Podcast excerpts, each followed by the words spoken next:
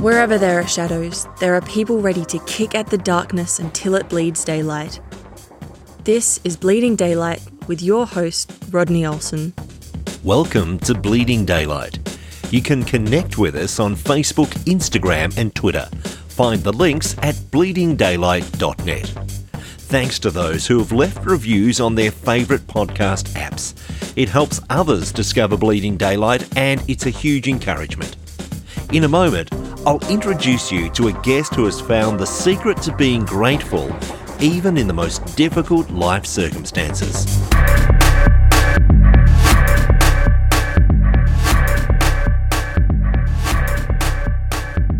It might be easy to talk about being grateful when life goes smoothly, but how do you develop an attitude of gratefulness when you've faced serious illness, an abusive partner, depression, and the day to day struggles of life. That's just what Amanda Schaefer has done.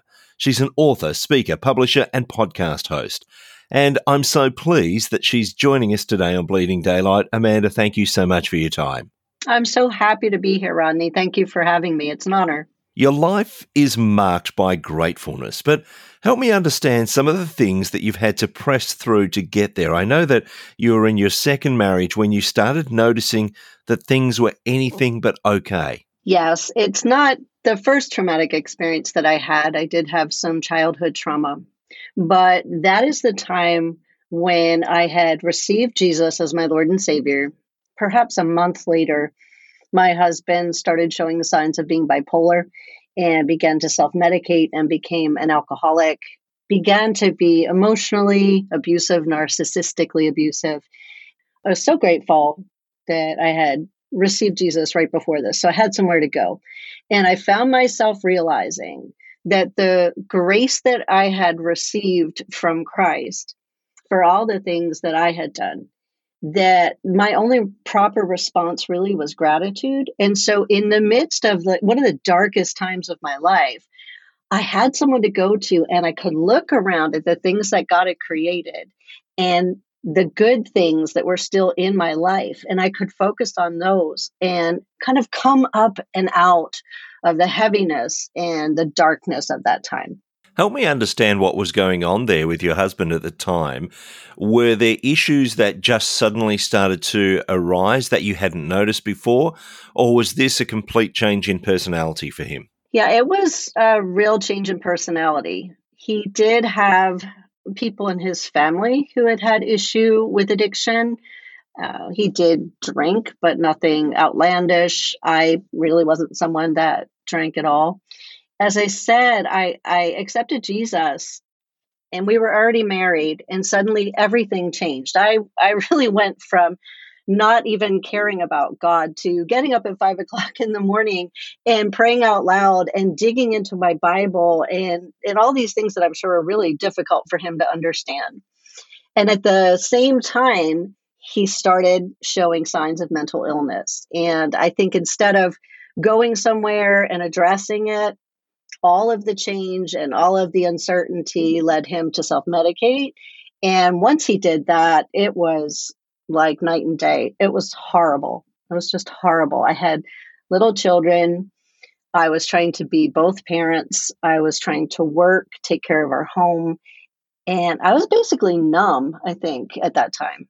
It must have been an enormous burden to carry when you're in your second marriage and then things start to go so horribly wrong that this man that you had married, suddenly something is going on with him that has changed him completely. What was your initial response? I know that you turned to gratitude and to, to gratefulness, but what was the initial response deep inside? Oh my goodness, fear. My whole life is falling apart. Uh, you know, what am I going to do? And also, I think there was just an immediate heaviness that I felt that this was way bigger than anything that I could do something about on my own. I tried, but I knew somewhere deep inside that this was bigger than something that I could handle. And I knew that my ex husband, well, he's now my ex husband, would have to make choices on his own. And so I was trying to step back enough to not enable him, but also be proactive enough to help him and also had all those responsibilities. So I think I was just overwhelmed at the time. You were trying to help him through this time, trying to get him to get help. Did any of that actually happen, or was he refusing all the help that you were trying to offer? In the beginning, I thought he did. We went back and forth, and eventually he went inpatient somewhere. It appeared that he was going to work on recovery. I don't know whether anyone listening has dealt with other people in their lives with addiction, but it's typically not something that's one and done. It's a back and forth and a back and forth. And so we did that. We had inpatient coming back, inpatient again, coming back. And finally, at one point, I just didn't see that he was as interested in recovery as I was. Uh, Although we had some times that were good and times where I stopped waiting for the other shoe to drop, I still walked on eggshells and I still knew somewhere, I think deep in my heart, that he wasn't better. You mentioned that you had recently come to faith in Jesus and that this was a huge support to you. But did you have other people around you for support? Were there people in the church that you were a part of that were able to support you during this time? You know, that's a good question. And unfortunately, it didn't go the way I had wished it would have gone. I felt very alone at that time, although I did try to talk to people about it. They didn't seem to be able to understand what I was going through. And I think it scared them too. I ended up being very alone. I tried to reach out and share with people in my family, and I think it was too much for them too. I couldn't really go to my children I did spend most of my time really going to God. I, I think it was where the foundation of my strong faith was really forged and formed. Honestly, I would have loved to have had a tangible person that really got it or just sat with me or just listened. That's what I do now for others. You know, just listen. Just let me know that I'm heard. But I didn't have that really. I remember being upset with some friends for not being able to be there. And we talked about it years later. And they said, you know, we wanted to, we just didn't know how. And so I was able to forgive that and move on as well. So, being new in your faith, help me understand that. Were you brought up with any kind of faith background and that you had just made a decision to follow Christ? Or had you grown up in a household where religion or faith were just not a thing? Oh, I grew up going to church. We went every Sunday. My parents both have a faith. I just never met Jesus. you know, I went to church, we went through all the rituals, we wore the fancy clothes, we opened the Bible, we sang the hymns, we came home, we said rote prayers for bedtime, we said rote prayers for our meal, and I just never saw anyone cracking a Bible or talking to God or anything like that. So I didn't understand growing up that I could have a relationship with God I didn't feel any kind of connection. As a matter of fact, I actually made fun of people that believed in God. I just thought I was better than anyone that believed in God because how silly. How silly that just following a few rules. I didn't see love in the church. I saw people striving, and I didn't see people being really forgiving. Uh, I just saw the rules getting in the way. When I actually came to Christ, I was not at church, I was in my home. It will be 21 years in May when I turned 58. And my daughter uh, was in another room. It turns out she accepted Jesus at the same time we celebrate together every year. It had nothing to do with church, it had everything to do with finally hearing that still small voice of truth interrupt me when I thought what I was doing, I was kind of telling myself what I was doing was okay. And I had this moment when I realized, no, it's not. What I was doing, what I was thinking at that moment was wrong. The faith that I had had, the experiences I had had in church, I knew enough about what was right and wrong that it was a good enough foundation. Some seeds had been planted. And I think at that moment, I finally just agreed with God and everything just shifted. And immediately, I wanted to know more. I couldn't get enough. I, like I said, I was getting up at five in the morning and just praying and talking to God. I got a study Bible right away and just jumped in. So I was all in. I went from a quiet, timid, anxious person to this gregarious, outspoken person who is very much an evangelist and loves Jesus and wants to talk about him all the time. Help us understand that difference between attending church, doing all the right things each weekend, and this relationship that you talk about. I'm sure that there are people listening who have been attending church for years and they feel that's what being a Christian is about. Help me understand what this relationship is about. Sure. The difference for me is when I went to church and didn't know Jesus, it was this place I went and this thing I did. But now Jesus is part of every moment of my life. I start my mornings just sitting in, the Word, worshiping, praying, experiencing His presence. And His presence brings with it everything I could possibly need. You know, peace isn't a situation, it's a person and it's Jesus. And I had this peace no matter what was going on around me, no matter what my circumstances were, I had this solid peace and and it came from that relationship i journal a lot so i spent a lot of time trying to understand what the word meant and i asked a lot of questions and i currently i google a lot of things and I, am very much a, a digger and I, I really look into every little thing that i feel god is illuminating for me i look around at the things that are created and i see truths from the Bible in the way that God has made certain animals and plants and the way that water flows and, and different things in his creation. It's everywhere in everything. And it's not anything that I could get away from, even if I wanted to. It was as if a light switch was turned on, and I have no idea how or why I would want to turn it off everything is different. I, I see from a perspective of knowing my identity. I often tell people there is a, a scripture from Psalm 3 3, and it says, You're a shield about me and the lifter of my head. And so I was someone that had a lot of shame most of my life. In that scripture, I feel like it's a good expression of what you're asking. When I'm in the midst of my shame and I'm busy looking down, God is interrupting me and saying, wait a minute. Okay. I'm going to put my hand out and I'm going to lift your chin so that your gaze meets mine. You're mine. You're mine. There is no shame anymore. You're my daughter and you have access to everything that's mine. So come with me.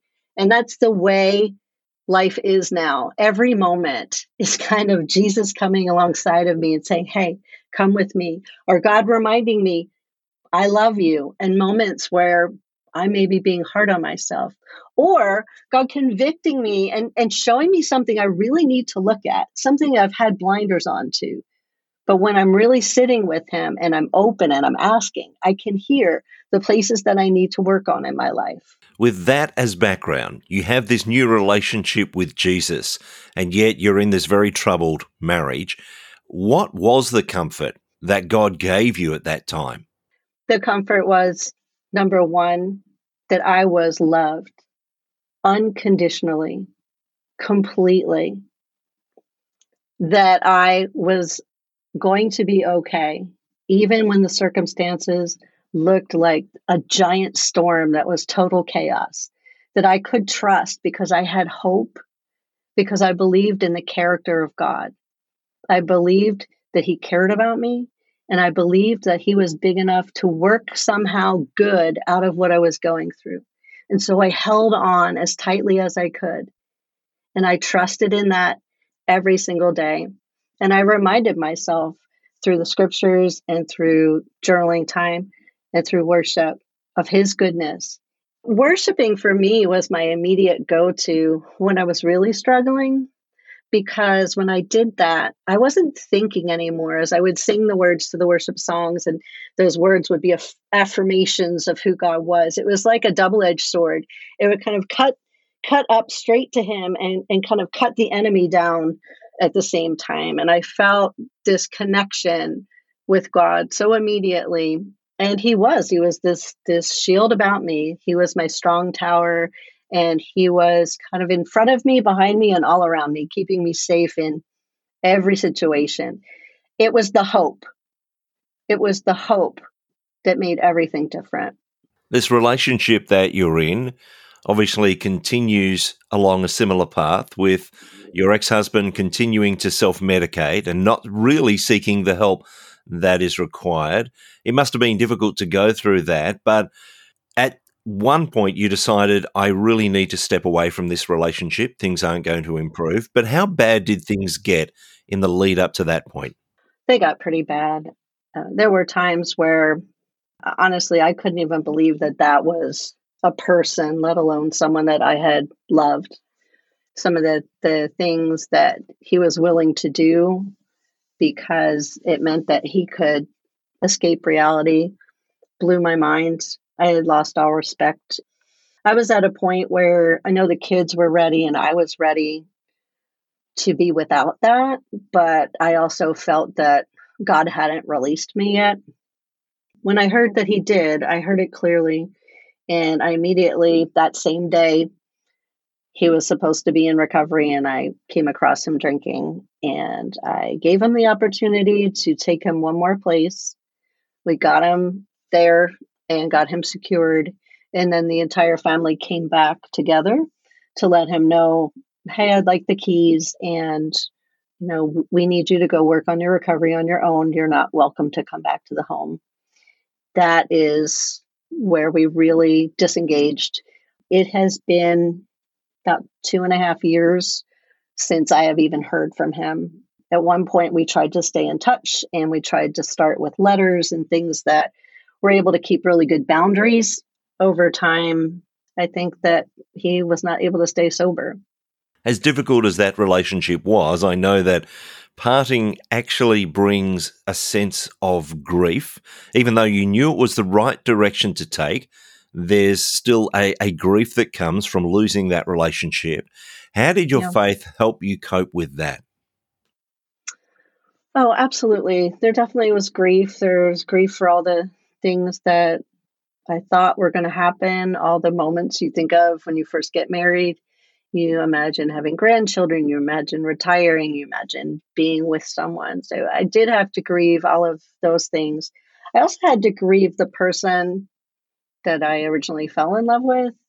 I had to struggle with praying for him and having an issue with his actions, but knowing that God loved him too. So um, God did a lot of heart work on me during that as well. I think that is how I mostly worked through the grief was God reminding me of all the different gifts um, and good things that he had given to him for him to use in life, whether he was or not, and all of the good things that he had done despite the situation he was in. And I think that that allowed me to grow past the grief and into a place where I was able to forgive and to not villainize the person, but villainize the sin. It took a while, but it was a very difficult process. But God was with me every step of the way. I can't tell you how many times He would either send a person to say just the right thing, be there for me, or I would read the right scripture or watch the right show or whatever the thing was that He used. Once I finally got on the other side of it, I was able to to have uh, compassion. I know that this relationship played a big part in your life. There was also childhood traumas that you mentioned, but there's also been health issues that you've faced. Talk me through what has happened there. Yeah, um, so I have been diagnosed with three autoimmune diseases. It started with Graves' disease, which is a thyroid disease, fibromyalgia, and chronic fatigue syndrome. And all three of those brought weight gain, loss of ability to do so many things, tons of fatigue, pain, uh, brain fog, just really making life difficult. It was really a blow. It was very difficult to get through that time. I had to have a lot of doctors see me to get diagnosed. And I do remember finally at one point, I wasn't able to do much. And I felt so cut off from everyone with the brain fog. My son was fairly young. And I remember the best way I can describe it is it felt like if you were to look through a video camera while you were sitting in a room with someone instead of just talk to them. We got done talking, and I remember going in the bathroom and crying because I felt so disconnected and I didn't feel like I would ever feel normal again. Over time, I ate healthy and I drank a lot of water and spent a lot more time in prayer and things that a lot of people do, but I did it in direction of God. He called it digging a well. And so for 90 days, I dug a well. I did all of these things to an extreme compared to the way that I had. And I currently I do more than I ever did when I was younger. I care for my elderly parents 24 hours a day. I run a weekly podcast. I take care of my son. I take care of their property. I run a business. I write books. I, you know, so I'm doing a lot. So I currently have absolutely no symptoms anymore of any of my autoimmune diseases. And I would just give God total credit for that. There are a couple of ways we can go when we experience all these difficulties, especially people of faith. And there would be one group of people who would say, This must be God's fault. That yeah. God should not be making these things happen. I'm doing the right thing. I'm in relationship with Him. And yet you've chosen to go a different path. Tell me how you make the decision to say, No, this is not a thing that God is sending to me this is something that God is going through with me? I think had I not had the deep faith that I got during the trauma with my ex husband, I might have gone the other way. But I learned during that time that God was for me, God was with me, and that God was faithful. There are miracles, there are ways that He provided for me that were just completely could only be attributed to God's timing. There were just so many affirmations that allowed me to trust God above and beyond what was going on around me. And so I wasn't going to let my health be any different. It wasn't that I didn't have issues and it wasn't that it wasn't difficult, but I trusted that even if I had these things for the rest of my life, that I was going to have the most life that I could because I knew I was here for a reason and I knew that I wasn't alone. I have always been someone, although I've had my moments of being more quiet and more numb during some of these traumatic times, but I've always been someone who is just in love with storytelling, who is gregarious and who is outgoing and appreciates art and nature I wasn't going to let that part of me slip away. And I fought, and God stood with me. I tell this story sometimes uh, when I'm interviewing people on my podcast. And I don't know if you know this or not, but this is what it reminds me of. So I believe that our personal relationship with Jesus is just so intricately personal. And one day I was looking at the scripture that says, My yoke is easy and my burden is light. And as I had said earlier, I'm kind of a digger. So I wanted to know well, why would you use a yoke as an example? And I looked back and in the times of the Bible, when they had two oxen and they would yoke them together, if they ended up pairing them with another oxen or one of them passed away or got ill, they couldn't use the yoke anymore. Each individual yoke was made only for that pair and it was destroyed afterwards because it could never be used again. And so Jesus is saying, My yoke is easy and my burden is light, and I have this perfect yoke, and I'll walk with you, and I'm going to make everything lighter and easier. It's made perfectly for just you and me to walk together. And that is the kind of experience that I have with Christ. You've been through so much, and we've only just touched on a few of those things.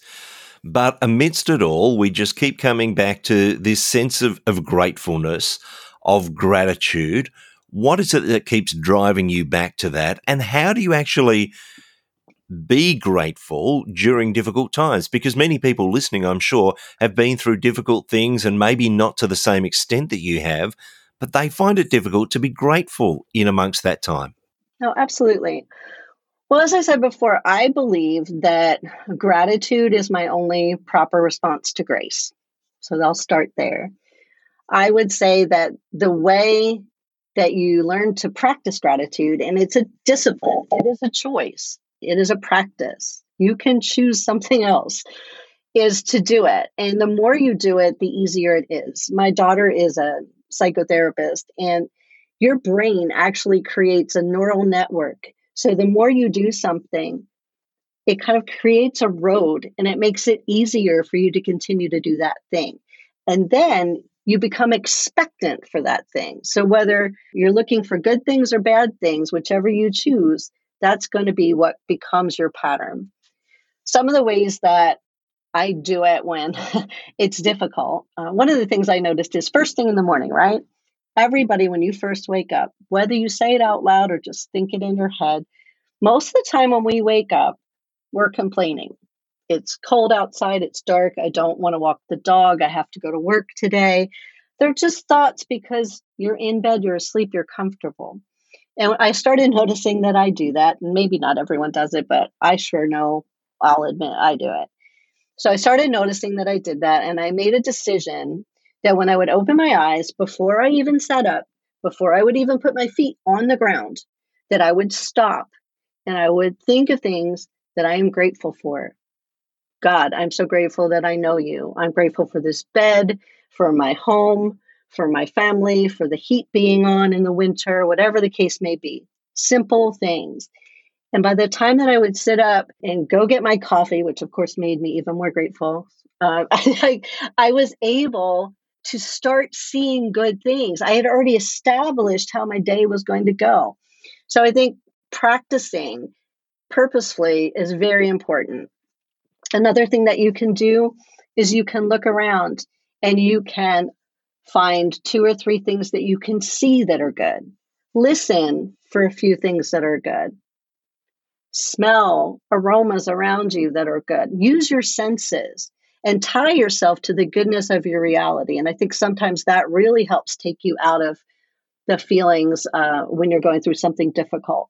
Journaling. Journaling is wonderful.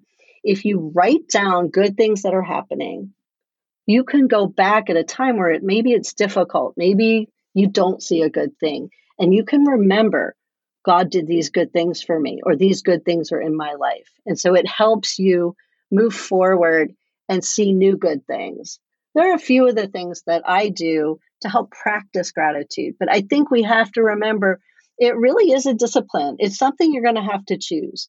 And even in the Bible, it says you can choose a blessing or a curse. And I think we do that every day. And you didn't want to keep that sense of gratitude just to yourself. You have your podcast, uh, A Cup of Gratitude. Tell me what drove you to start creating a podcast about gratitude?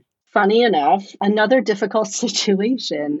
I had written two books and I started speaking, and I thought that I was really on track with what I was supposed to be doing my parents are now 91 and 88 years old, and they lived in a 1600s old farmhouse that they had built an addition on because they didn't want to move when they got older.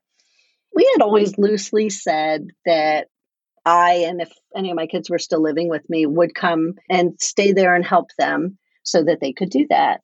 They seemed pretty good at the time, but I kept feeling a sense when I would pray that God wanted us to start getting ready to move over there. So I asked my son, who's still living with me, and he prayed and he also heard that. And then we asked my parents.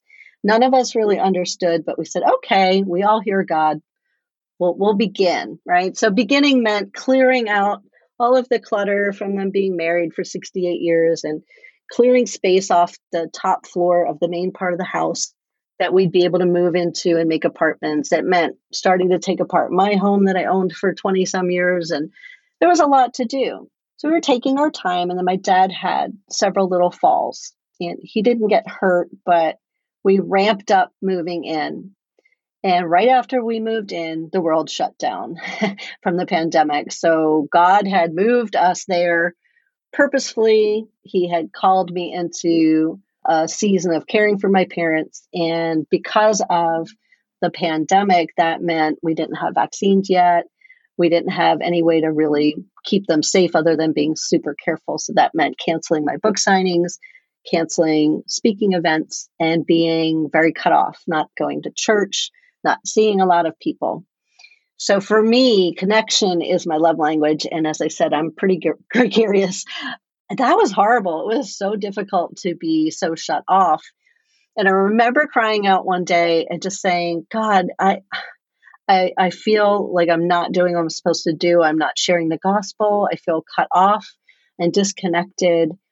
And I felt that God said, Amanda, there are a lot of ways to tell a story. And the next thing I knew, I was buying a microphone and converting an old closet into a podcast booth. And that's how it began. I didn't even know anything about podcasting. I had never even really listened to a podcast before I started.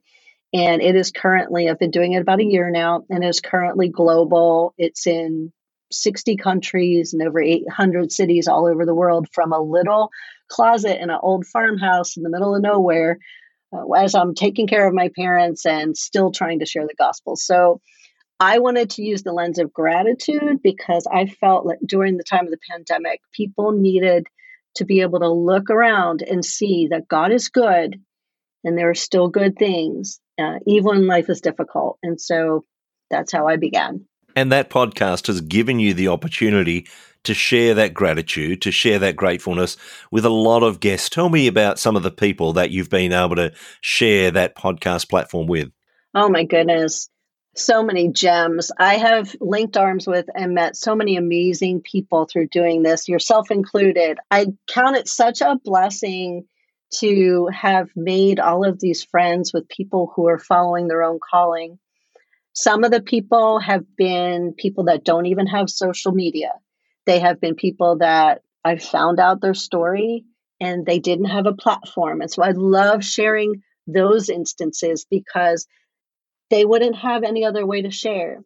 And other people are fairly famous, and I've been able to share their life in a way that shows the thread of Jesus, that shows God all the way through from childhood all the way out to what they're doing now, and helps people to understand that they didn't become well known instantly, but that it was a process and that God walked with them every step of the way.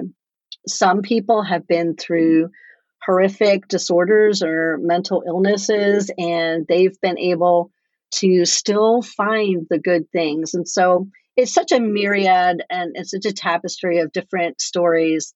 There's no way I could talk about them all, but there's some of the people that come to mind. Amanda, if people are wanting to get hold of your books, to connect with you, to listen to the podcast, what's the easiest place for people to find you? The easiest place would actually be my Instagram because I have a Linktree there that takes you to everything everything from the podcast to the publishing company and the books and any events or any places where I'm a guest. And that is a cup of underscore gratitude. I will have links to your Instagram and to other sites in the show notes at bleedingdaylight.net so that people can find you easily. But I want to thank you for being so open and sharing some of your story and sharing with us that gratitude is not just a feeling, but it's a discipline that we can attend to. And it's going to change our lives. And I want to thank you for being on Bleeding Daylight today. Thank you so much, Rodney. And thank you for your platform and giving people a place to also express the goodness there can be in the midst of darkness and difficulty. I, think it's really important at this time in history for people to be having platforms that are positive. And so I appreciate all that you're doing. Thank you. Thank you for listening to Bleeding Daylight. Please help us to shine more light into the darkness by sharing this episode with others. For further details and more episodes, please visit bleedingdaylight.net.